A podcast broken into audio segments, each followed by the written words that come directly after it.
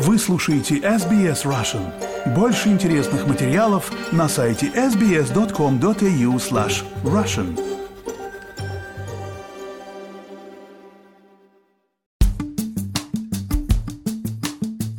Здравствуйте!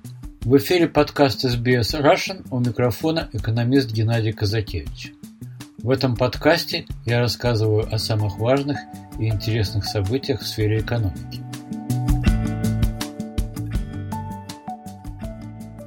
Почему так дорого стало летать? Этот вопрос мне задали друзья, и я понял, что на него невозможно ответить парой фраз, и что он заслуживает целого подкаста. В рыночной экономике, если цены на какой-то продукт не регулируются, то определяются спросом и предложением. Начнем со спроса. В течение двух с половиной лет от начала 2020 года в результате ограничений, связанных с пандемией, Путешествия, в том числе и самолетами, свелись к минимуму. Сейчас ограничения практически сняты, и в преддверии рождественских отпусков спрос существенно превысил тренд, наблюдавшийся до пандемии. Теперь о предложении. Во время пика пандемии практически весь флот пассажирских авиакомпаний оказался на земле. Авиакомпании увольняли пилотов, бортпроводников и работников аэропортов. И это происходило во всем мире, а не только в Австралии. А здесь компания Virgin обанкротилась, но выжила, так как на нее нашлись покупатели. Компания Qantas выжила сама по себе, но у нее существенно сократилась капитализация, то есть биржевая стоимость акций.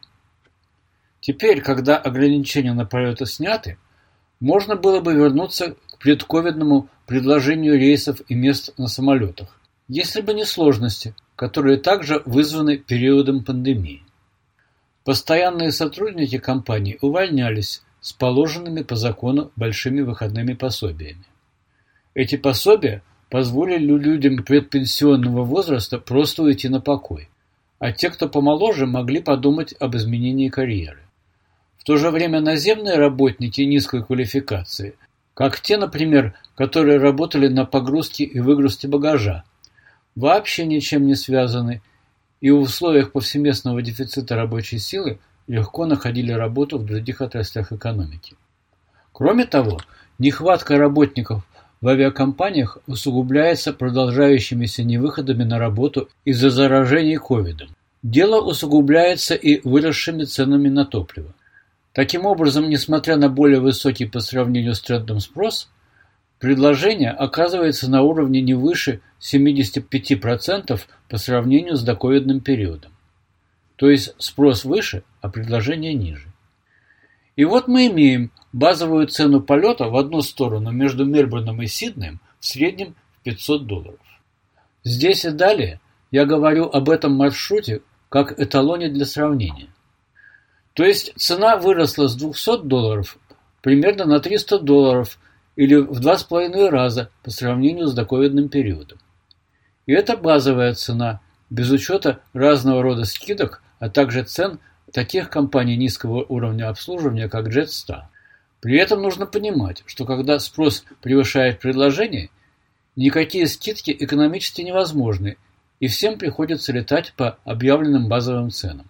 В то же время цены на основные международные рейсы выросли примерно на 75%.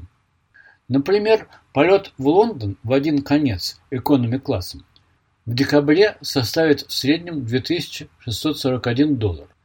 То есть, если семья из четырех человек захочет слетать на рождественские каникулы в Соединенное Королевство, то ей придется потратить 21 128 долларов.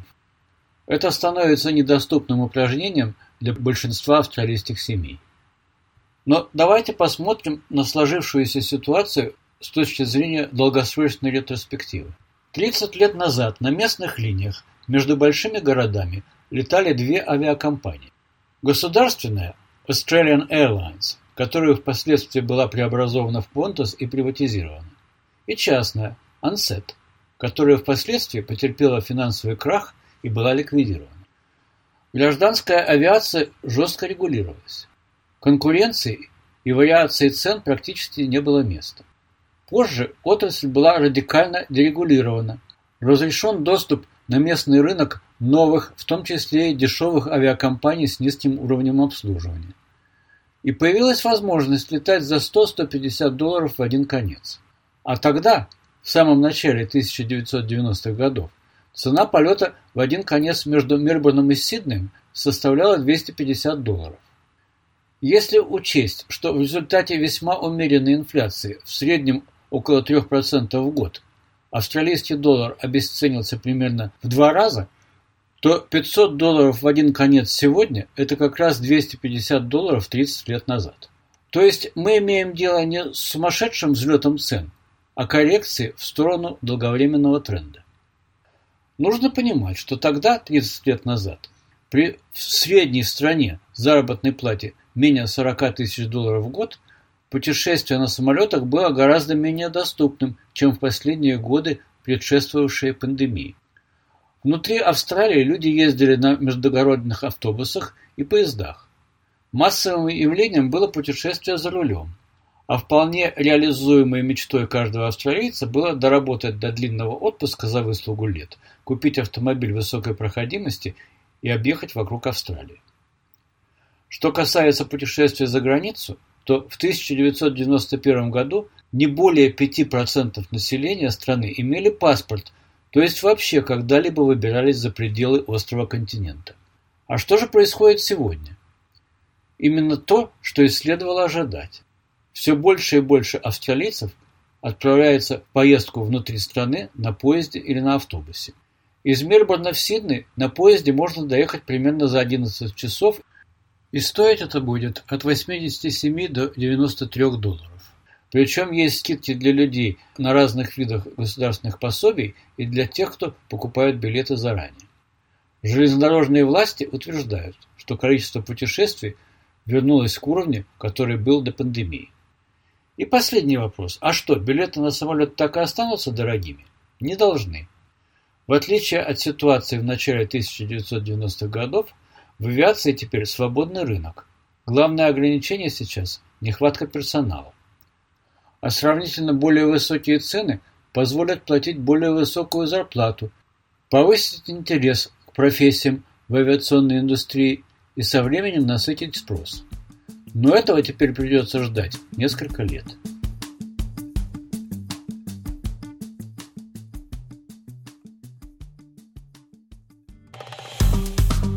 Поставьте лайк, поделитесь, комментируйте. SBS Russian в Фейсбуке.